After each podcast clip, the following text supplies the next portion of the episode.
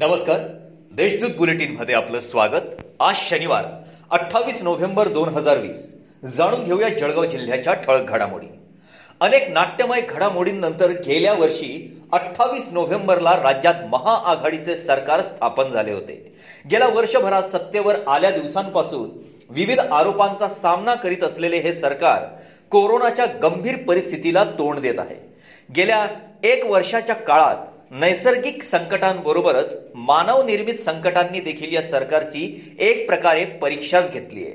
मात्र असे असतानाही आज अठ्ठावीस नोव्हेंबर दोन हजार वीस रोजी महाआघाडीचे तीन चाकी सरकार वर्ष पूर्ण करीत आहे.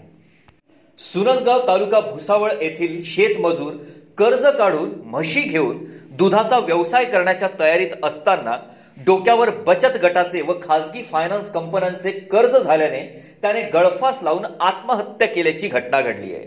भानुदास हरी कंखरे असे आत्महत्या करणाऱ्या मजुराचे नाव आहे.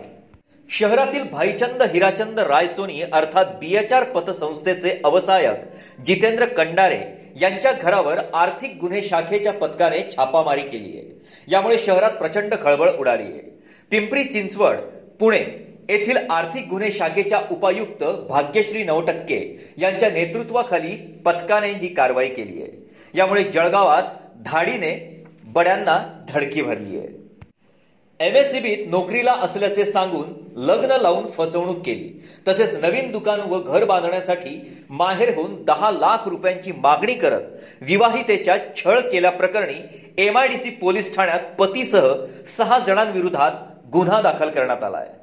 विवाहितेच्या फिर्यादीवरून पती भूषण प्रभाकर लिंगायत किशोर लिंगायत कविता प्रभाकर लिंगायत प्रभाकर मंगा लिंगायत मधुकर खंबायत गजानन बापू खंबायत नणद वंदना गजानन खंबायत यांच्या विरोधात एमआयडीसी पोलीस ठाण्यात गुन्हा दाखल करण्यात आला आहे जिल्ह्यात शुक्रवारी पुन्हा नव्याने चौऱ्याहत्तर पॉझिटिव्ह रुग्ण आढळून आले आहेत.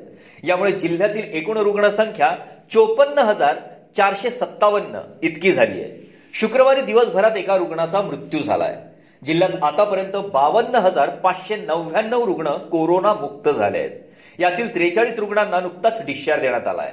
सध्या पाचशे पासष्ट रुग्णांवर उपचार सुरू आहेत. या होत्या आजच्या ठळक घडामोडी. याबरोबरच वेळ झाली आहे येथेच थांबण्याची. भेटूया पुढील बुलेटिन प्रसारणात.